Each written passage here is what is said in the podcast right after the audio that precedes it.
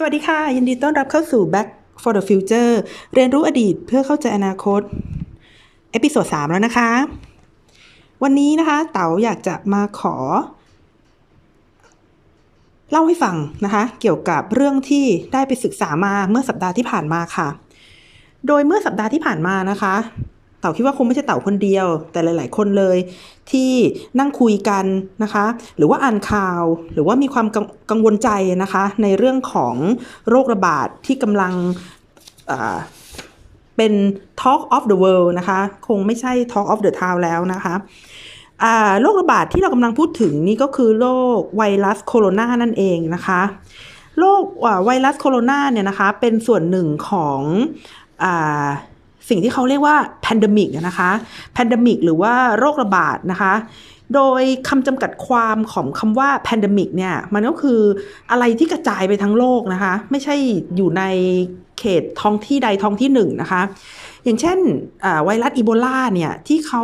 ระบาดกันในทวีปแอฟริกาเนี่ยเขาไม่เรียกว่าเป็น pandemic เพราะว่าถ้าเป็น pandemic เนี่ยนะคะมันจะต้องเป็นอะไรที่ระบาดไปทั่วโลกนะคะ ดังนั้นไข้โคโรนาเนี่ยนะคะ 2019 เนี่ยก็จึงเรียกได้ว่าเป็น pandemic เพราะว่าปัจจุบันนี้เนี่ยน่าจะระบาดไปใน เกือบทุกจุดของโลกแล้วนะคะ คงจะมีอยู่เพียงบางจุดเท่านั้นนะคะ ซึ่งเป็นส่วนน้อยที่โคโรนาเนี่ยยังระบาดไปไม่ถึง แล้ว pandemic เนี่ยนะคะ จะต้องเป็นอะไรที่เพิ่งกระจายด้วยนะคะถ้าเป็นอะไรที่กระจายไปทั่วโลกแล้วกระจายมานานแล้วเนี่ยมันไม่ตื่นเต้นแล้วนะคะ เราจะไม่เรียกว่าเป็น pandemic อย่างเช่นเอ่อ HIV นะคะ ตอนแรก ๆ ก็กระจายไปทั่วโลก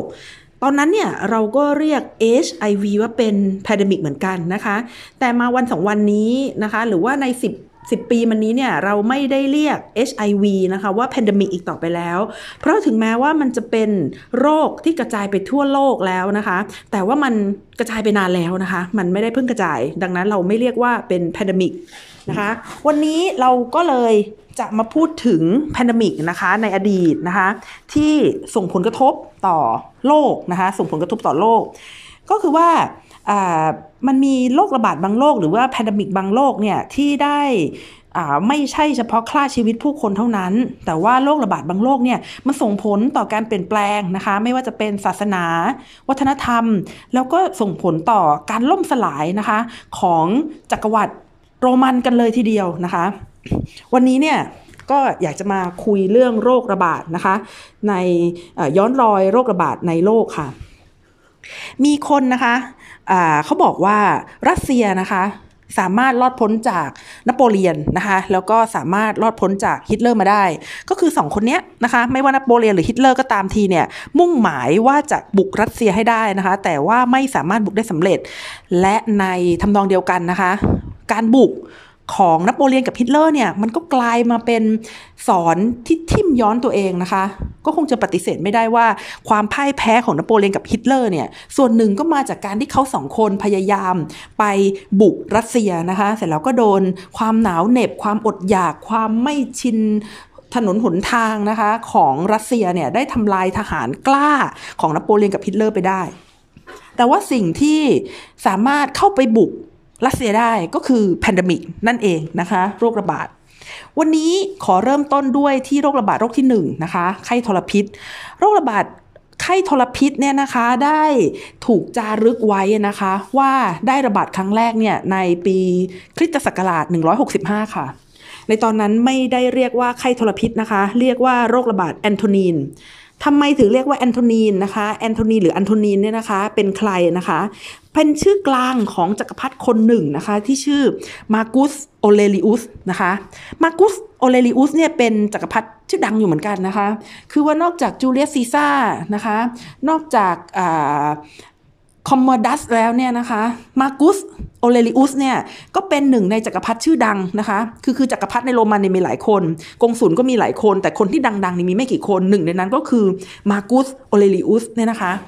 มากุสโอเลริอุสเนี่ยนะคะมีชื่อกลางว่าอันโทนีนมากุสโอเลริอุสอันโทนีนหรือ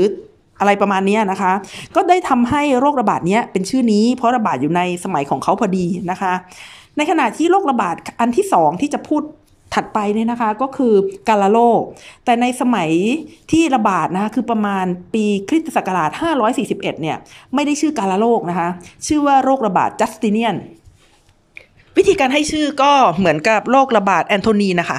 คือให้ชื่อตามสมัยที่จักรพรรดิคนนั้นอยู่นะคะ ทีนี้โรคระบาดแอนโทนีนกับโรคระบาดจัสติเนียนเนี่ยเป็นคนละโรคนะคะ แอนโทนีเนี่ยเป็นอ่า ไข้ทรพิษ แต่ว่าจัสติเนียนนี่เป็นการละโรค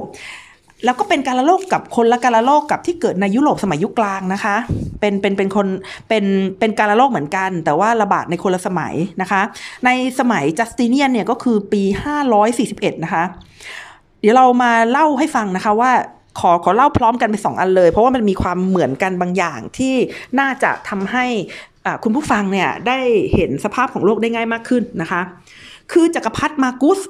นะคะที่เป็นเจ้าของชื่อโรคระบาดนี้นะคะกับจักรพรรดิจัสติเนียน ซึ่งเป็นเจ้าของโรคระบาดอีกโรคระบาดหนึ่งเนี่ยนะคะเป็นจักรพรรดิที่นิยมการทำสงครามค่ะ แล้วก็เป็นจักรพรรดินะคะที่เกิดในยุคที่หรือว่าครองราชนะคะในยุคที่โรมันนะคะกำลังเจริญรุ่งเรือง นะคะ ในสมัยมากุสโอเลริอุสเนี่ยเขาอยู่ที่โรมันตะวันตกนะคะ หรือว่าในสมัยนั้นยังไม่ได้แยกนะคะ ในสมัยนั้นก็คืออยู่ที่โรมนะคะอยู่ที่โรมอิตาลีนั่นเองอิตาลีตอนนี้นั่นเอง ส่วนในสมัยจัสติเนียนเนี่ยแยกไปแล้วนะคะ เป็นโรมันตะวันออกนะคะ พระเจ้าจัสติเนียนอยู่ที่ไบเซนไทน์ก็คืออยู่ที่ประเทศตุรกีนะคะ ในสมัยปัจจุบันเนี่ยจักรพรรดิทั้งสองคนเนี่ยนะคะต่างปกครองโรมันในยุคที่ทั้งสองคนเนี่ยนิยมทำสงครามค่ะ แล้วทั้งสองคนนี้นะคะอยู่ในยุคทองก็คือมีการค้าขายเนี่ยค่อนข้างมาก แล้วทั้งสองยุคเนี่ยเกิดเชื้อโรคขึ้นนะคะ ซึ่งได้กลายเป็นโรคระบาด พอดีนะคะ ในเรื่องโรคระบาดแอนโทนีนก่อนนะคะโรคระบาดแอนโทนีนในในปีประมาณ 165 ก่อนนะคะโรคระบาดแอนโทนีนเนี่ยถูกบันทึกไว้ว่ามีอาการคล้ายกับไข้ทรพิษนะคะ ก็คือเป็นไข้อาเจียนเนี่ยนะคะ ท้องเสียเป็นสีดำไอมีกลิ่นเหม็นนะคะ แล้วก็เลือดที่เหลือเนี่ยกลายเป็นแผลเป็นนะคะ แผลที่เหลือกลายเป็นแผลเป็นนะคะ แล้วก็เป็นอยู่ประมาณ 2 สัปดาห์ค่ะในโรคระบาดแอนโทนีเนี่ยนะคะเขาบอกว่ามาจาก การเดินทางนะคะะโดยเส้นทางสายไหมนะคะ แล้วก็เรือสินค้าที่มุ่งสู่โรมันนะคะ แล้วก็อีกประการหนึ่งนะคะที่ทำให้โรคนี้เนี่ยระบาดก็คือว่าเขาไประบาดครั้งแรกๆในที่กองทัพค่ะระบาดครั้งแรก ๆ ที่กองทัพนะคะ ก็เหมือนกับโรคระบาดจัสติเนียน ซึ่งระบาดครั้งแรก ๆ ที่กองทัพเหมือนกัน เอ้าทำไมถึงไประบาดที่กองทัพคะโรคระบาดกับกองทัพนี่เป็นสิ่งคู่กันเลยนะคะ ในอดีตเนี่ยในอดีตนะคะ พูดถึงในอดีต เพราะอะไรเรามองนึกถึงกองทัพนะคะ กองทัพเป็นที่ที่คนเข้ามาอยู่รวมกันนะคะ เป็นจำนวนมาก อย่างกองทัพหนึ่งของโรมันเนี่ยถ้าเกิดกองทัพใหญ่ๆเนี่ยนะคะ ก็จะมีคนประมาณ1นึ่งแสนห้าหมื่นคน คน1นึ่งแสนห้าหมื่นคนนี่เยอะมากนะคะ สนามฟุตบอลสนามหนึ่งเนี่ยคนอาจจะไปดูประมาณ30,000คนนะคะ แต่ถ้าเป็น 150,000 คน แล้วก็อยู่กันเป็นปีๆเนี่ยนะคะ แน่นอนว่าสุขลักษณะก็คงไม่ดีเท่าไหร่นะคะ อันนี้ยังไม่นับว่าอาจจะมีความสัมพันธ์อะไรกันบางอย่างด้วยนะคะ อันนี้ดิฉันก็ไม่ทราบเหมือนกัน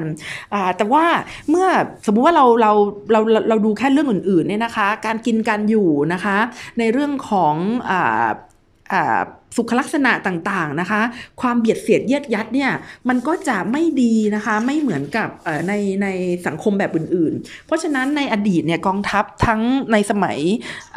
พระเจ้าจัสติเนียน แล้วก็ในสมัยของมากุสโอเลริอุสเนี่ยก็เลยกลายเป็นจุดรวมกันนะคะที่จะทำให้เกิดโรคระบาด ทีนี้ นะคะ ทีนี้เขาบอกว่าโรคระบาดเนี่ยมันมาจากมันมาจากเส้นทางสายไหม หรือจะมาจากที่ไหนก็ตามทีเนี่ยนะคะที่ฉันอ่านแล้วมันมีหลายหลาย หลายซอสแล้วบางซอสเนี่ยพูดเลยนะคะ ว่ามาจากเส้นทางสายไหมพูดเลยว่ามาจากประเทศจีน แต่ว่าไม่ว่ามาจากที่ไหนก็ตามเนี่ยนะคะ แต่ว่าเมื่อมันมาอยู่ที่โรมัน แล้วมันมาอยู่ที่กองทัพที่มีคนเข้ามาอาศัยรวมกันอยู่มากๆนะคะเราก็ไม่เคยมีเชื้อโรคนี้มาก่อนเนี่ยได้ทำให้คนที่ติดนะคะคนที่ติดโรคไข้ทรพิษเนี่ยนะคะ เสียชีวิตจำนวนมากนะคะ มีนักประวัติศาสตร์ชาวโรมันนะคะในสมัยดังกล่าวเนี่ยที่ชื่อดีอุส แคสซิอุสเนี่ยนะคะ บอกว่ามีคนตายวันละ 2,000 คนนะคะ มีคนตายวันละ 2,000 คนนะคะ แล้วโรคนี้ก็ไม่ใช่ว่าจะไม่กระทบจักรพรรดินะคะ ในสมัยก่อนเนี่ยจักรพรรดิมาร์กุสออเรลิอุสเนี่ยครองราชย์ร่วมกับจักรพรรดินะคะ ชื่อลูอิสเวอรัสเนี่ยนะคะ เวอรุสเนี่ยนะคะ ลูอิสเวอรุสเนี่ยนะคะทั้งสองท่านก็ตายนะคะ โดยที่ลูอิสเนี่ยนะคะลูซิอุสเนี่ยนะคะตายในปี 169 ส่วนจักรพรรดิออเรลิอุสเนี่ยนะคะตายในปี 180 นะคะ ก็ตายเหมือนกันนะคะ แล้วทีนี้จุดที่ดิฉันอ่านแล้วเนี่ยรู้สึก ต้องหยิบมาเล่าให้ได้เนี่ยนะคะ ก็คือว่าไวไวรัสนี้นะคะไข้ทรพิษนี้ที่เกิดขึ้นนะคะได้ส่งผลกระทบต่อระบบสังคมของโรมันเป็นอย่างมาก เพราะว่าในระบบสังคมของโรมันเนี่ยนะคะ คนที่อยู่ชนชั้นสูงสุดก็คือทหาร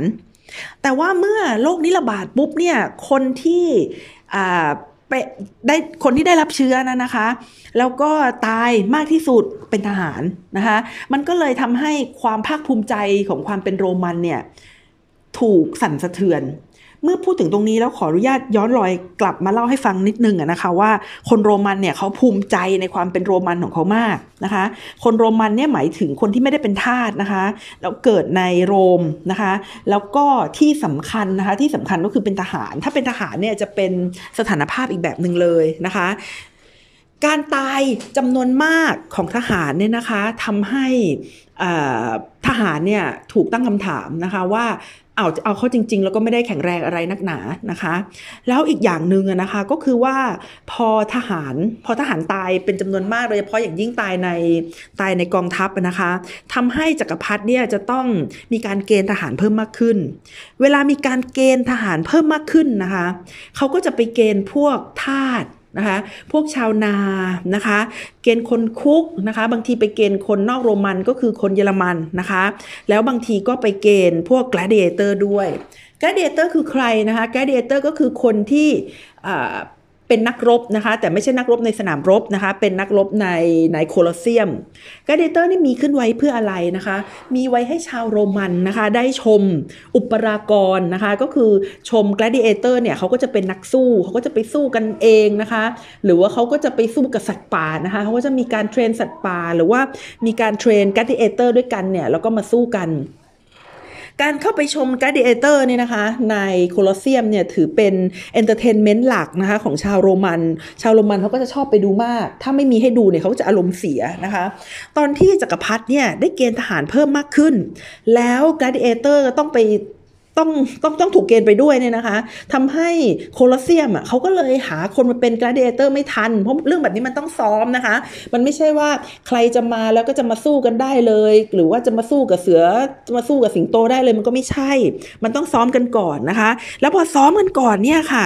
ก็เลยทำให้บางช่วงบางตอนเนี่ยมันขาดแกเดเตอร์ไป คนโรมันอารมณ์เสียนะคะ คนโรมันอารมณ์เสีย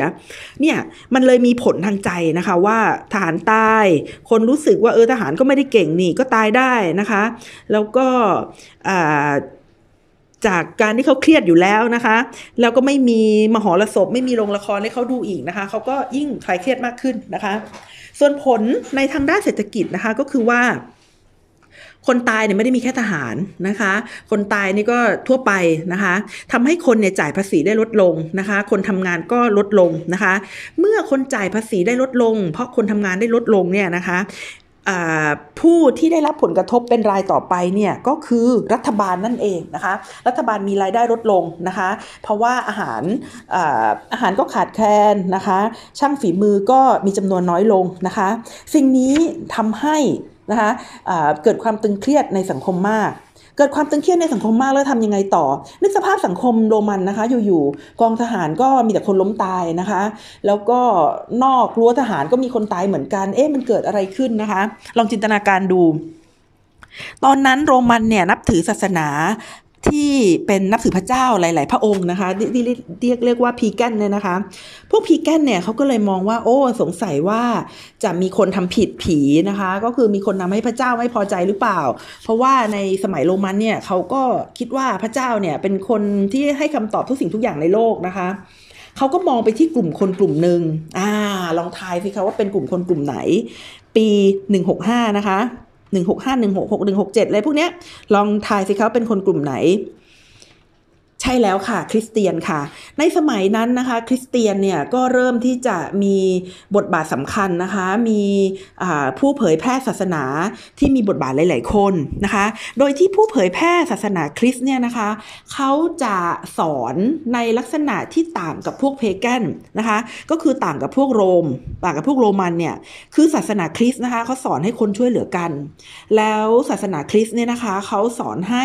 คนไปเยี่ยมผู้ป่วยนะคะ มันมีมันมีที่ฉันเคยเห็นเนี่ย เขาติดติดไว้นะคะ ในโรงเรียนโรงเรียนพอดีลูกเรียนโรงเรียนคริสต์นะคะดิฉันก็เข้าไปแล้วก็ไปอ่านนะคะคำสอนของศาสนาเขาเนี่ยเขาก็มีอยู่ข้อหนึ่งด้วยที่บอกว่าให้ไปเยี่ยมคนป่วยนะคะดิฉันจำได้เห็นกับตาเลยว่าให้ไปเยี่ยมคนป่วยนะคะ แล้วก็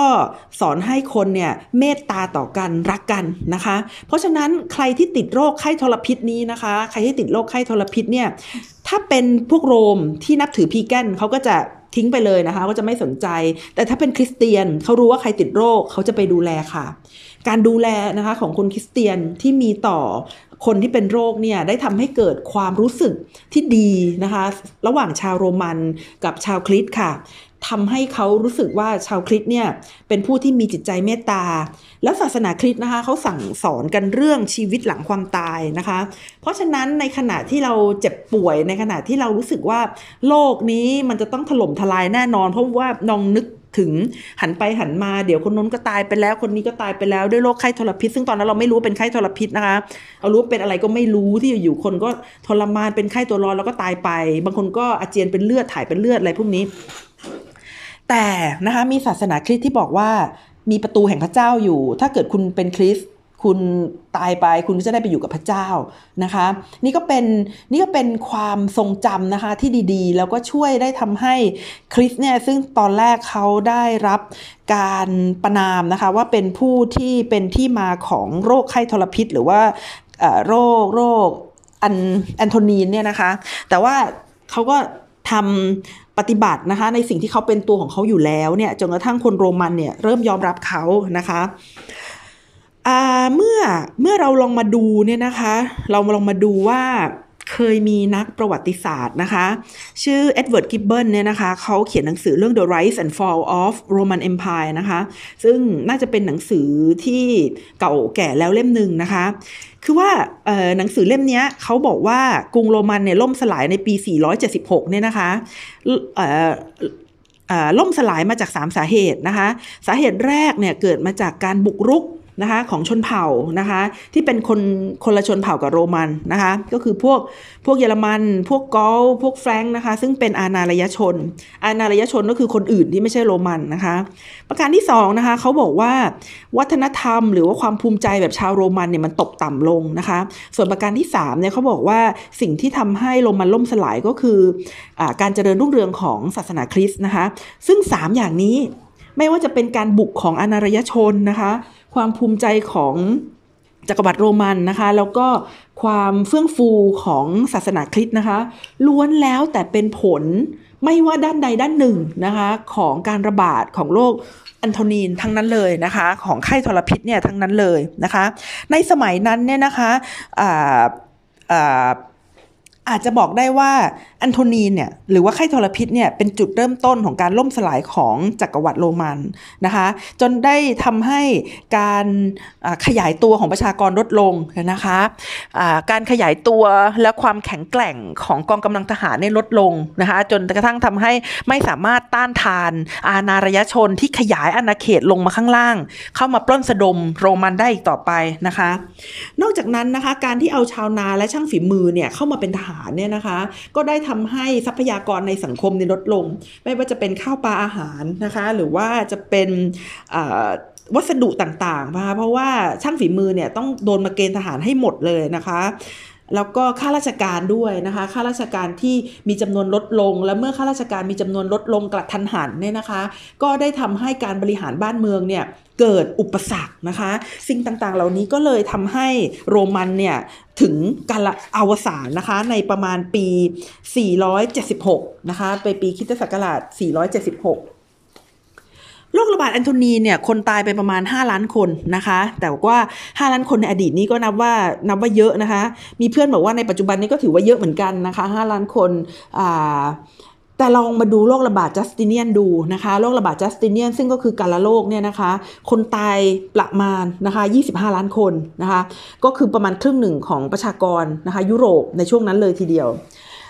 โรคระบาดจัสติเนียนนะคะ ก็อย่างที่ได้บอกว่าตั้งขึ้นมาตามชื่อจักรพรรดิจัสติเนียนนะคะ ซึ่งเป็นสมัยที่ถือได้ว่าเป็นยุครุ่งเรืองนะคะ แล้วก็นักเรียนกฎหมายทุกคนนะคะ ก็น่าจะรู้จักจักรพรรดิจัสติเนียนนะคะโรคระบาดจัสติเนียนหรือว่าการละโรคเนี่ยกินระยะเวลายาวนานมากนะคะ ตั้งแต่ประมาณปี 541 ถึง 750 บวกลบคูณหารก็ประมาณ 220 กว่าปีนะคะ มีมีแหล่งอ้างอิงพูดอีกแล้วนะคะว่าติดเชื้อนะคะ น่าจะมาจากประเทศจีนนะคะ หรือว่าอินเดียตอนเหนือนะคะ โดยมาจากเส้นทางทางการค้านะคะ ที่เขาทำการค้ามากมายนะคะ ทีนี้ พอมันมาถึงยุโรปนะคะ จุดที่กระจายนะคะ จุดที่กระจายกาลโลกนะคะ ในปี 541 เนี่ยนะคะ ก็คือเมืองอเล็กซานเดรียนะคะกับปาเลสไตน์นะคะ ซึ่งเป็นเมืองที่เป็นเมืองเป็นเมืองท่าสำคัญนะคะ ที่ได้กระจายเชื้อโรคนะคะ ซึ่งเชื้อโรคกาลโรคเนี่ยอดีตนะคะก็คือหนูนั่นเองค่ะ หนูเนี่ยคะปกติเนี่ยทำไมทำไมคิดว่าหนู เพราะปกติเนี่ยหนูเนี่ยมันจะไม่ทำมาหากินไปห่างจากบ้านมันหรือที่ที่มันเกิดเกิน 200 เมตร หมายความว่าเวลาคุณ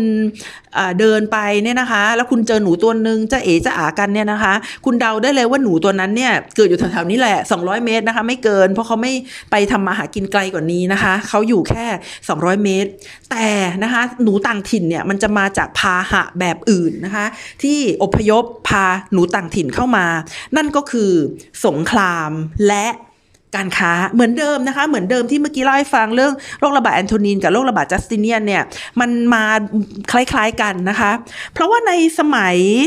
จักรพรรดิจัสติเนียนนะคะ แกก็ชอบทำสงครามนะคะ ไม่ต่างอะไรกับมาร์คุสออเรลิอุสเนี่ยนะคะ ที่ชอบทำสงครามนะคะจักรพรรดิจัสติเนียนเนี่ยทำสงครามหลายที่นะคะ เช่น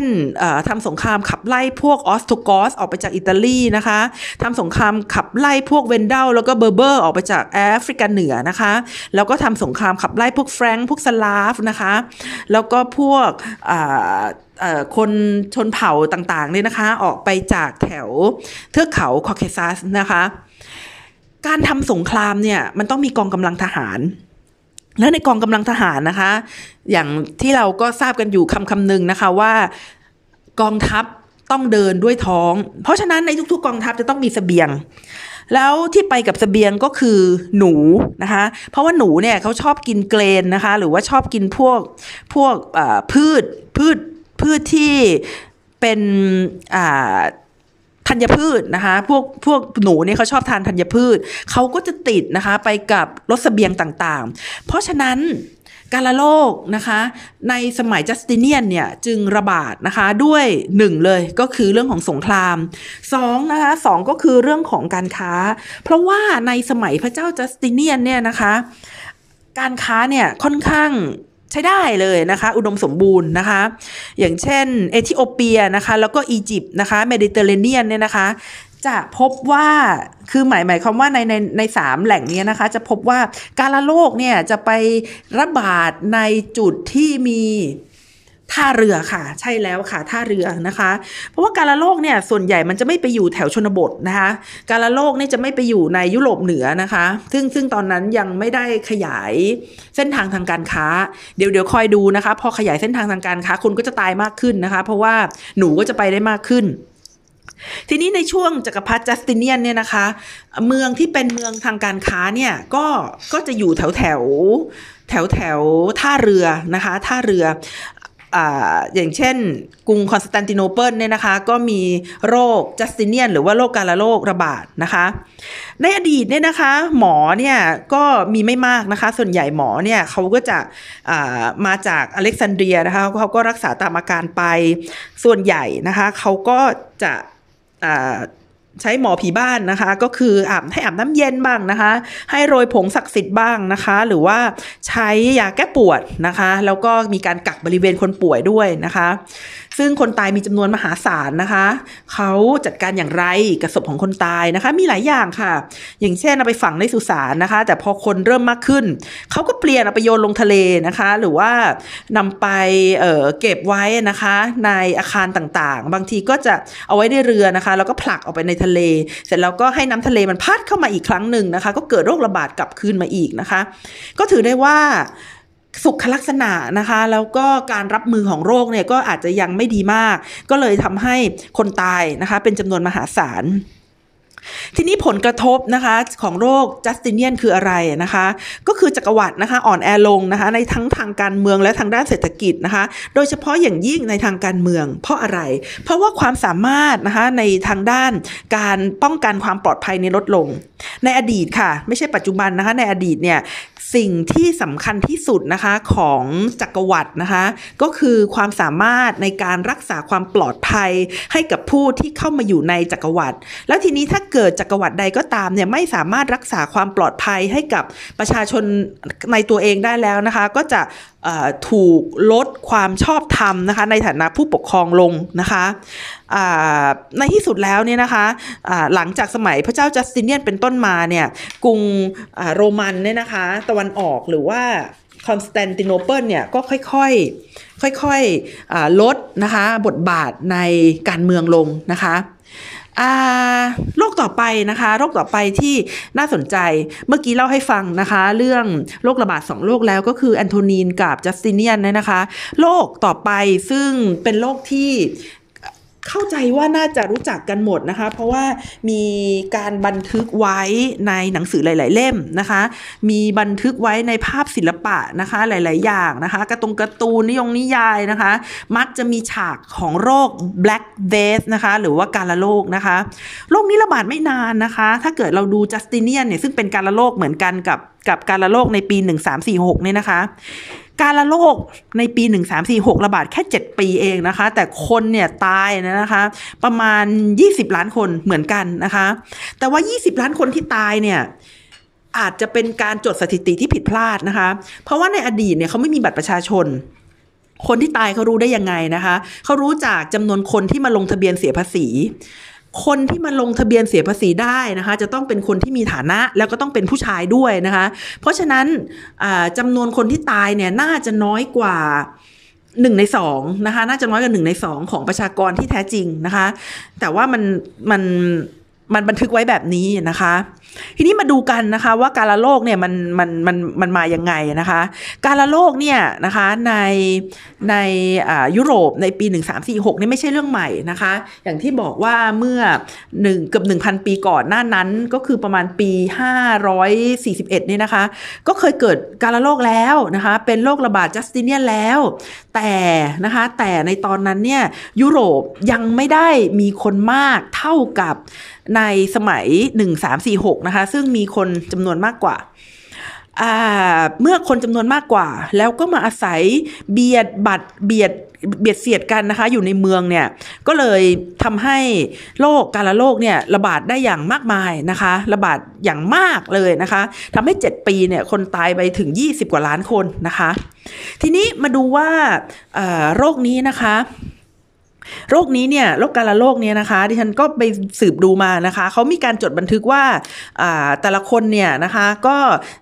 มีอาการไข้นะคะ หนาวสั่นปวดหัวอ่อนเพลียนะคะ ถ้าเป็นที่ปอดถ้าเป็นที่ปอดนะคะ ก็จะปอดบวมนะคะ มีเจ็บหน้าอกมีน้ำมูกเลือดนะคะ ถ้าไปที่ต่อมน้ำเหลืองเนี่ยก็จะพบว่าต่อมน้ำเหลืองบวมนะคะ แล้วก็มีก้อนนะคะ โตที่ขันหนีบรักแร้แล้วก็คอนะคะ แล้วก็ ทั้งสองที่เนี่ยก็จะทำให้เกิดภาวะเลือดเป็นพิษนะคะ ก็จะมีการไข้หนาวสั่นอ่อนเพลียช็อกนะคะ ท้องเสียเจียนเลือดออกที่ผิวหนังนะคะ หรืออวัยวะอื่นนะคะ เนื้อเยื่อตายนะคะ แล้วก็กลายเป็นสีดำก็นับได้ว่าตายอย่างทรมานเป็นอย่างยิ่งอะคะ่ะก็คือมีการเพ้อนะคะ มีการหนาวสั่นอะไรพวกนี้ด้วยนะคะ เพราะฉะนั้นนะคะโรคนี้จึงเป็นที่หวาดกลัวมากนะคะ เป็นที่หวาดกลัวมาก มีเขาเล่ากันว่านะคะ โรคนี้เนี่ยเกิดนะคะ มาจากการมองมองตากันด้วยนะคะ ไม่น่าเชื่อว่า fake news มีมาตั้งแต่สมัยยุคกลางแล้วนะคะ fake news มันมีมาทางตลอดเลยนะคะ ทุกยุคทุกสมัยจริง ๆ แล้ววิธีการป้องกันนะคะหรือปราบปราม fake news เนี่ยก็ไม่มากอะไรนะคะก็คือการพยายามให้ความรู้ที่ถูกต้องนะคะกับประชาชนให้ได้มากที่สุดค่ะ น่าจะดีกว่าการวิ่งไปจับนะคะ คนที่ ปล่อยเฟกนิวส์นะคะะกลับมาดูนะคะในเรื่องของการละโรคในปี 1346 กันต่อ นอกจากไม่รู้ว่าป่วยจากอะไรแล้วนะคะ การรักษาก็ยังไม่ไม่ดีนักนะคะ เคยได้ยินเรื่องการเอาเลือดออกเพื่อที่จะรักษาคนไหมคะมันมันมันเป็นมันเป็นวิธีการรักษาโรคอย่างหนึ่งนะคะ ที่ฮิตนะคะในสมัยยุคกลางเนี่ยจนกระทั่งจริง ๆ เราฮิตมาตั้งแต่สมัย ปฏิวัติอเมริกาเลยนะคะรัฐบุรุษหลายคนของสหรัฐอเมริกานะคะ ก็เคยถูกเอาเลือดออกนะคะจนกระทั่งตายไปก็มีนะคะ แต่นะคะในสมัยนั้นเนี่ยในสมัยที่มีการระโรคระบาดเนี่ยเขาก็เชื่อว่าการเอาโรคออกเอาเลือดออกเนี่ยสามารถช่วยรักษาโรคได้นะคะ ดังนั้นเขาก็พยายามเอาเลือดออกนะคะ บางทีก็ใช้วิธีการกรีดกรีดเท้าเอานะคะ เพื่อให้เลือดเนี่ยไหลออกจากเท้า ทีนี้คุณนึกถึงคนที่ที่ไม่สบายอยู่แล้ว โดนเอาเลือดออกนะคะ หรือว่าโดนกรีดที่เท้าแล้วก็การรักษาไม่ถูกสุขลักษณะเนี่ยมันก็ยิ่งทำให้ติดเชื้อนะคะ อักเสบหรือว่าอาจจะเป็นโรคอื่นนะคะ มีวิธีการรักษาอย่างอื่นอีกนะคะ เช่นให้ไปอาบน้ำในแม่น้ำนะคะ โอ้ ก็น่าจะเป็นการกระจายเชื้อนะคะ ให้ให้ไปหาคนอื่นๆ เพิ่มเติมนะคะ หรือบางคนบอกว่าให้ อาบน้ำส้มสายชูนะคะ ก็ไม่สามารถแก้ไขปัญหาได้ ทีนี้นะคะทีนี้คนนะคะก็เลยคิดว่าการละโลกเนี่ยมาจากการลงโทษของพระเจ้า เอาก็เหมือนตอนในสมัยโรคอันโทนีนนะคะโรคอันโทนีนเนี่ยคนก็คิดว่าไข้ทรพิษนะคะ มาจาก การลงโทษของพระเจ้านะคะเขาก็เลยพยายามดูว่าใครกันแน่ที่เป็นผู้นอกศาสนานะคะ เมื่อกี้คุยกันว่าในสมัยอันโทนีเนี่ยพวกที่อยู่นอกศาสนาก็คือพวกคริสนะคะ แต่ว่าในสมัยที่คริสเนี่ยเขาครองโลก โลกหมายถึงโลกยุโรปเนี่ยนะคะ คนที่เป็นคนนอกศาสนาก็คือพวกยิวนะคะ เพราะฉะนั้นนะคะในยุคนั้นเนี่ย พวกยิวเนี่ยน่าสงสารมากก็เลยถูกฆ่าล้างโคตรนะคะ บางทีก็ถูกเผาทั้งเป็นนะคะ เพราะว่าเข้าใจว่าเป็นผู้ที่นำความโชคร้าย หรือว่าเป็นต้นกำเนิดของ Black Death เนี่ยนะคะแล้วก็มีกิจกรรมนะคะของพวก ที่เขาจะไปตามเมืองต่างๆนะคะ แล้วก็แสดงการตีตัวเองนะคะ ตีตัวเองเนี่ยตีไปตีไปนะคะสามครั้งต่อวันนะคะ เป็นระยะเวลา 33 วันครึ่งเนี่ยนะคะ ซึ่งซึ่งตรงนี้เนี่ยทางสันตปาปานะคะในอดีตเนี่ยนะคะ ในตอนนั้นเนี่ยก็ออกมาบอกว่าโอ้วิธีการนี้มันไม่ถูกต้องนะคะ แล้วก็ออกมาบอกว่าไม่จำเป็นจะต้องไปฆ่าพวกยิวนะคะ เพราะว่าพวกยิวเนี่ยไม่ได้เป็นที่มานะคะของโรคต่างๆเหล่านี้นะคะ ก็ได้ทำให้คนเนี่ยต่อต้านคนบางส่วนนะคะ ก็ต่อต้านคือไม่เชื่อนะคะ ไม่เชื่อสันตปาปา ทีนี้มาดูนะคะ เรื่องผลกระทบของกาละโรค กาละโรคเนี่ยเป็นโรคที่อยู่ในความทรงจำของคนยุโรปค่อนข้างมากเลยนะคะ เพราะว่าออยู่ในช่วงปีประมาณคริสตศักราช 1346 ซึ่งเป็นปีที่เริ่มมีการพัฒนานะคะของสื่อนะคะแล้วก็เริ่มมีภาพวาดที่เรียกได้ว่า รับใช้มนุษย์นะคะเริ่มเริ่มที่จะใช้มีมีมีลัทธิมนุษย์นิยมบาบ้างแล้วนะคะลัทธิมนุษย์นิยมเนี่ยก็คือลัทธิที่มองเห็นความสำคัญของมนุษย์นะคะและส่วนหนึ่งของการเจริญเติบโตของลัทธิมนุษย์นิยมเนี่ยก็มาจากเรื่องนี้ด้วยนะคะ เรื่องโรคระบาดแล้วก็คนตายเป็นจำนวนมากนะคะ เพราะฉะนั้นมนุษย์เนี่ยจึงเป็นสิ่งที่มีความสำคัญมากนะคะ โรคนี้นะคะเขาระบาดเร็วนะคะ ในสมัยนั้นเนี่ยเป็นเพราะว่าการค้านะคะ แล้วก็เศรษฐกิจนะคะ ซึ่งในสมัยหนึ่งสามสี่หกเนี่ยนะคะ มีการค้าระหว่างประเทศเนี่ยค่อนข้างจะสูงนะคะ ก็คือก่อนหน้านั้นเนี่ยคนเนี่ยจะไม่ค่อยเดินทางกันนะคะ พอการล่มสลายของจักรวรรดิโรมันในประมาณปี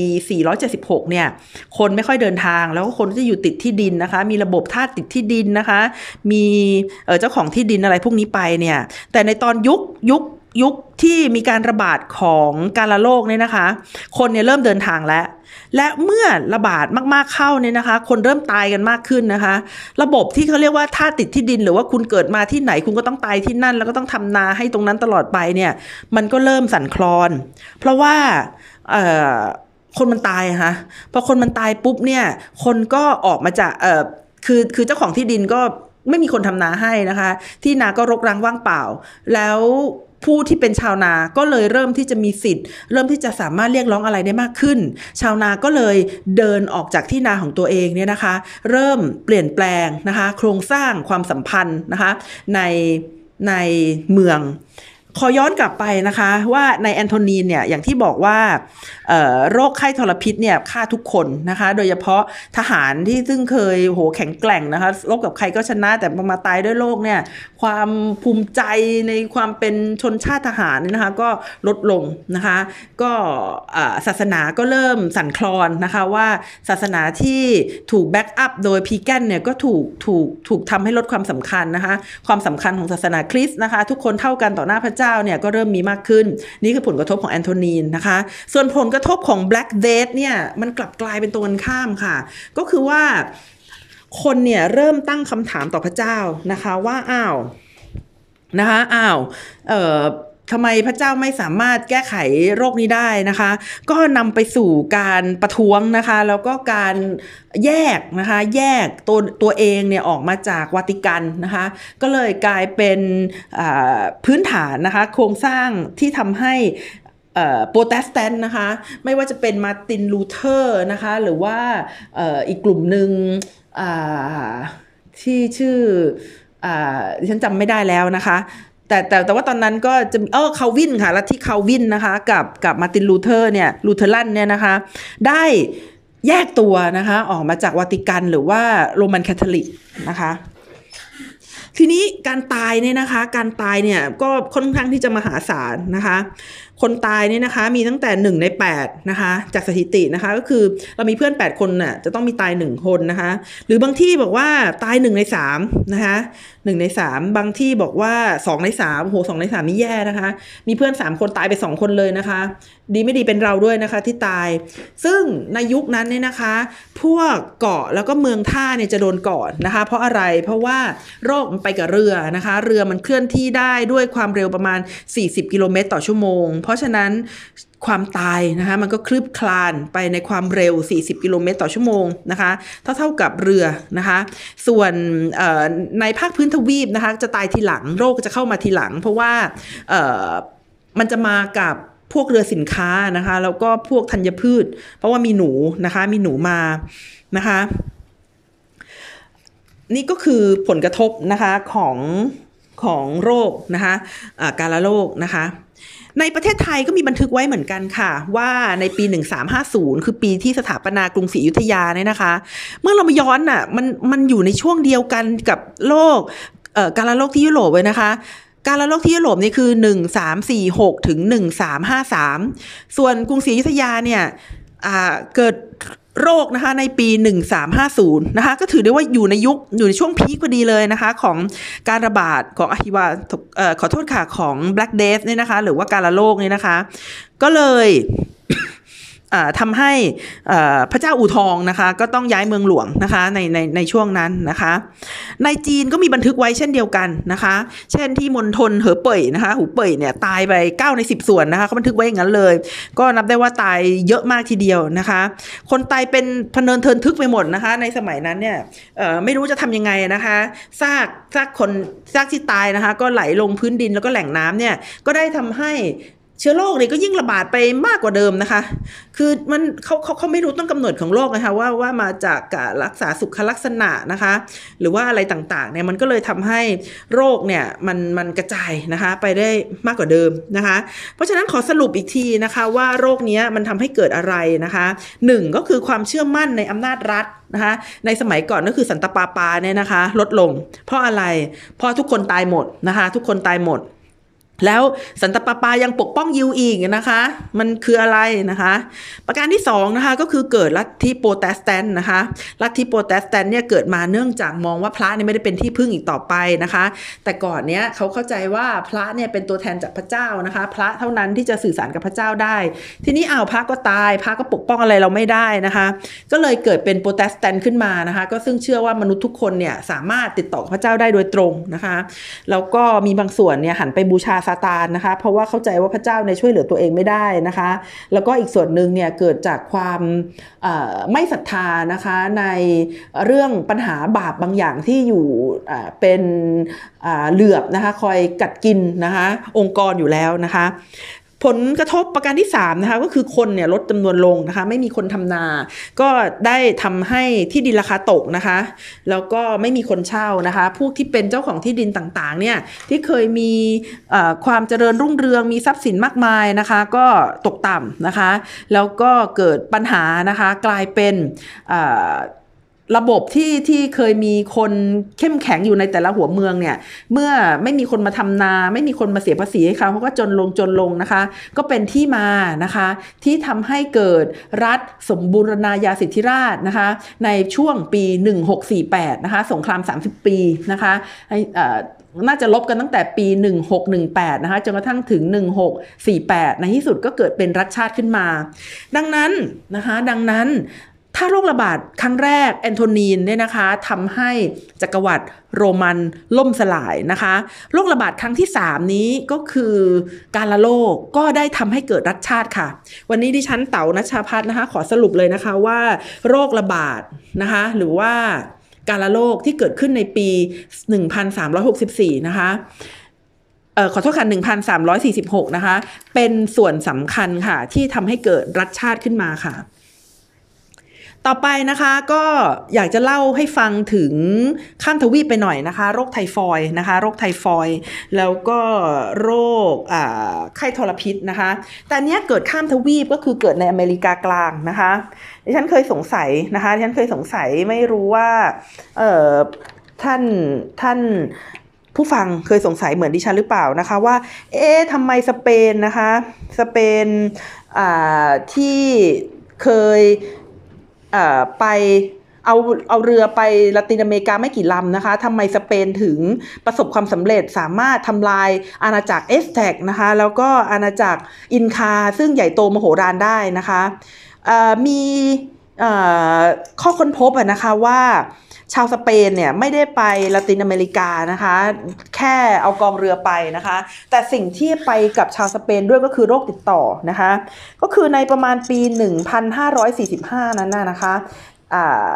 ทั้งสเปนนะคะสเปนแล้วก็ยุโรปเองก็ดีเนี่ยได้เคยผ่านโรคติดต่อหลาย ๆ โรคมาแล้วนะคะ ไม่ว่าจะเป็นไข้ทรพิษนะคะ หรือว่าเป็นการละโรคก็ตามทีเนี่ยนะคะโรคเหล่านี้นะคะทำให้ทำให้คนยุโรปเนี่ยมีภูมิคุ้มกัน แต่พอเขาเข้าไปในละตินอเมริกา ซึ่งเป็นดินแดนบริสุทธิ์นะคะ ไม่เคยมีไทฟอยไม่เคยมีไข้ทรพิษมาก่อนนะคะทำให้พลเมืองของเขาเนี่ยล้มตายเป็นจำนวนมากค่ะ โรคนี้นะคะทำให้ประชากรนะคะ 15 ล้านคนนะคะ ในละตินอเมริกาเนี่ยตายหมดภายใน 15ภายใน 5 ปีนะคะ 15 ล้านคนนี่ก็คือประมาณ 80%นะคะของพลเมืองชาวอินคานะคะชาวแอซเท็กนะคะชาวแอซเท็กนะคะ ก็เลยทำให้เอออาณาจักรเนี่ยอ่อนแอลง ส่วนคนที่ยังเหลืออยู่เขาก็ไม่กล้าอยู่ในเมืองค่ะ คนที่ยังไม่ตายนะคะ ก็ จะอพยพออกไปนะคะ อพยพออกไปก็จะไปอยู่ในตามป่าตามเขานะคะ ก็เลยทำให้สเปนนะคะ สเปนยิ่งสามารถเข้าควบคุมอาณาจักรแอซเท็กนะคะ ได้จนประสบความสำเร็จนะคะ โดยกัปตันนะคะที่ชื่อว่าเฮอร์ดินันนะคะเฮอร์ดินันคอร์เตสเนี่ยนะคะ ก็สามารถเข้าไปทำลายนะคะ ละตินอเมริกาจนประสบความสำเร็จนะคะแล้วไม่ได้ไปโรคเดียวนะคะ ปี 1545เนี่ยตอนเข้าไปนะคะ เอาไข้ไทฟอยด์ไปนะคะ แล้วหลังจากนั้นนะคะ ก็เอาไข้ทรพิษไปอีกนะคะ ส่วนอินคาเนี่ยที่อยู่ข้างล่างก็แย่พอกันนะคะปิซาโลนะคะ ก็เลยสามารถยึดครองนะคะ อาณาจักรอินคาที่เคยยิ่งใหญ่เกรียงไกลนะคะ ไปได้เช่นเดียวกัน มีเรื่องเล่าให้ฟังนะคะว่า จักรพรรดินะคะฮวยนาคาเปกเนี่ยนะคะของของอินคาเนี่ยเขากลัวโรคระบาดนี้มากนะคะเขาก็เลยพยายามที่จะหลบหนีไปที่อื่นนะคะเพราะเขาจริงๆเขาไม่ได้กลัวสเปนแต่เขากลัวโรคระบาดนะคะ แต่ว่าหนีไม่ทันนะคะ ติดโรคซะก่อน พร้อมด้วยรัชทายาทก็ติดโรคเหมือนกันนะคะขุนนางรัชทายาทแล้วก็จักรพรรดินะคะ ก็ตายหมดในที่สุดปิซาโลก็เลยสามารถนะคะยึดอินคาได้นะคะ เขาบอกว่าแต่ก่อนเนี้ยอาณาจักรอินคาเนี่ยเคยมีผู้คนอาศัยอยู่ประมาณ 10 ล้านคนเลยนะคะ แต่ด้วยโรคระบาดเนี่ยก็เลยทำให้เหลือเพียง 1 ล้านคนนะคะ นี่เราผ่านกันมา 4 โรคนะคะโรคแรกก็คือแอนโทนีนนะคะ คือจริง ๆ แล้วก็คือไข้ทรพิษนะคะ ครั้งนั้นเนี่ยระบาดในสมัยพระเจ้ามากุส โอเลริอุสนะคะ คนตายไป 5 ล้านคนคโรคที่2นะคะโรคกาลาโรคนะคะ ระบาดในสมัยพระเจ้าจัสติเนียนนะคะ ก็ตายไปประมาณ 25 ล้านคนนะคะ Black Death เนี่ยนะคะ การละโรคเนี่ยนะคะ ก็ตายไปนะคะ เยอะเหมือนกันนะคะ ก็ประมาณ 25 ล้านคนเหมือนกันนะคะ แต่ว่า Black Death เนี่ยเขาบอกว่าบันทึกสถิติเฉพาะคนที่เสียภาษีนะคะ แล้วโรคที่ 4 ซึ่งเพิ่งจบไปเมื่อตะกี้ก็คือไทฟอยนะคะไทฟอยในแอสแท็กหรือว่าอินคานะคะซึ่งคนตายจำนวนมหาศาลเช่นเดียวกัน แล้วก็ได้ทำให้ละตินอเมริกานะคะตกเป็นเมืองขึ้นของสเปนนะคะโรคสุดท้ายนะคะโรคที่ 5 ที่จะเล่าให้ฟังเนี่ยก็คือเรื่องของไข้หวัดใหญ่ที่เรียกว่า Spanish flu นะคะ เมื่อกี้เนี่ยเล่าให้ฟังว่าทั้งไข้ทรพิษและกาฬโรคนะคะ ซึ่งระบาดขึ้นในยุค ก่อนยุคกลางนะคะของยุโรปเนี่ยมันมาจากสงครามนะคะก็คือว่ากองทหารเดินทางนะคะแล้วก็มีการทำการค้าอีก ก็เลยได้ทำให้เชื้อโรคแพร่กระจายนะคะ พร้อมๆไปกับหนูนะคะ แล้วในช่วงไม่นานมานี้เองนะคะคือประมาณ 100 ปีที่ผ่านมาคือประมาณปี 1918นะคะหลังสงครามโลกครั้งที่หนึ่งเนี่ยก็ได้เกิดไข้หวัดชนิดหนึ่งนะคะที่ชื่อว่า Spanish flu ทำไมถึงเรียกว่า Spanish flu คะเป็นเพราะว่าข่าาวเนี้ยมันเกิดขึ้นครั้งแรกนะคะ ก็คือมีการมีมีข่าวในครั้งแรกที่ที่ประเทศสเปน เพราะว่าตอนแรกเนี่ยพอมีการระบาดที่ยุโรปเขาไม่กล้าทำข่าวกันนะคะ เพราะเขาอยากจะปิดข่าวเขากลัวว่าคนจะไม่มาลบนะคะเขาก็เลยปิดข่าวว่ามีโรคระบาด แต่ว่าสเปนเนี่ยซึ่งเขาวางตัวเป็นกลางในสงครามนะคะเขาก็เลยคิดว่ามันไม่จำเป็นที่จะต้องปิดข่าวเขาก็เลยประกาศออกมาเลยนะคะ ว่ามันมีโรค Spanish flu ขึ้นนะคะ Spanish flu เนี่ยเป็นโรคที่มีคนตายเนี่ยประมาณ 50 ล้านคนเลยนะคะ บางที่บอกว่า 20 บางที่บอกว่าอาจจะถึง 100 ล้านคนเลยนะคะ แล้วก็ตายกันทั่วโลกนะคะ เรียกได้ว่าเป็น pandemic ของจริงนะคะ pandemic ที่มีอาณาเขตกว้างขวางนะคะ ในสมัยโรคระบาดแรก ๆ เนี่ยโรคมันก็อยู่แค่โรมันนะคะโรคระบาดครั้งที่สองเนี่ยโรคอยู่แค่แถวแถวโรมันนะคะ ไปจนถึงคอเคซัสนะคะ ไปจนถึงยุโรป ยุโรปทางตอนในๆนะคะโรคระบาดครั้งที่3เนี่ยทั้งยุโรปนะคะ เพราะว่าอ่าเขาคนได้เดินทางกระจายมากขึ้นนะคะ ส่วนในโรคระบาดที่เป็นไข้หวัดสเปนเนี่ยนะคะโอ้โห ไป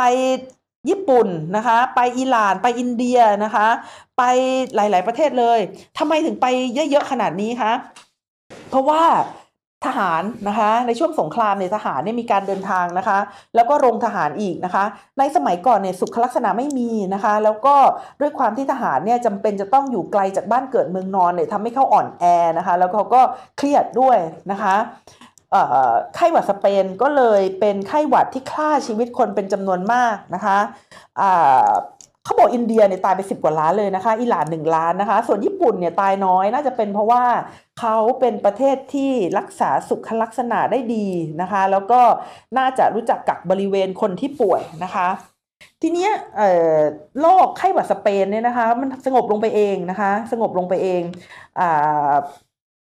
สงบลงไปเองแล้วก็ในที่สุดคนก็หายไปเองนะคะ การหายไปเองเนี่ยของโรคเนี่ยมีมีสาเหตุมาดังนี้นะคะหนึ่งก็คือคนที่แข็งแรง คนที่แข็งแรงไม่ตาย แล้วก็พัฒนาภูมิคุ้มกันของตัวเองให้สามารถสู้กับเชื้อโรคได้ ส่วนคนที่อ่อนแอก็ตายไปนะคะ เพราะนั้นร่างกายมันก็จะค่อยๆ รู้จักเชื้อโรคมากขึ้น แล้วคนที่แข็งแรงก็จะสู้กับเชื้อโรคได้นะคะ แต่ก็โหดอยู่เหมือนกัน โหดอยู่เหมือนกันว่าว่าเออแล้วใครล่ะนะคะ ที่จะเป็นคนโชคร้ายที่อ่อนแอ ทีนี้มาดูโคโรนานะคะโคโรนาในปัจจุบันนี้นะคะโคโรนาในปัจจุบันนี้เนี่ยนะคะเป็นโรคที่อันตรายนะคะแล้วก็ระบาดกันแล้วก็ตอนนี้ก็มีการนับหัวกันอยู่นะคะว่ามีคนติดเชื้อกี่คนเสียชีวิตไปแล้วกี่คนนะคะแต่จริง ๆ แล้วโคโรนาตัวเนี้ยไม่ใช่โคโรนาตัวแรกนะคะเรามีโคโรนาอยู่ก่อนหน้านี้แล้ว 6 ตัวนะคะโคโรนาตัวนี้เนี่ย2019เนี่ยเป็นตัวที่7นะคะ เอาเป็นว่า 4 ตัวแรก 4 ตัวแรกนี่มีอยู่แล้วนะคะ ส่วนตัวที่5เนี่ยก็คือ SARS นะคะ SARS ในปัจจุบันสงบแล้วนะคะ SARS เนี่ยโรคเนี่ยรุนแรงมากนะคะ แต่ว่าเนื่องจากโรคมันรุนแรงเราก็เลย identify ง่ายนะคะ ว่าใครเป็นแล้วก็คนที่เป็นเนี่ยเราก็สามารถเข้าไปจัดการควบคุมนะคะ รักษาจนกระทั่งเขาหายได้ตัวที่ 6 คือ MERS นะคะ MERS เนี่ยมันแทบไม่ติดจากคนสู่คนนะคะแต่มันร้ายแรงก็จริงนะคะ แต่ว่ามันติดยากนะคะแล้วก็ไม่ระบาดหนัก ส่วนตัวนี้นะคะโคโรนา2019เนี่ยเป็นตัวที่ 7 นะคะ ซึ่งถ้าเกิดหายนะคะตามตามวงรอบของมันเนี่ยนะคะ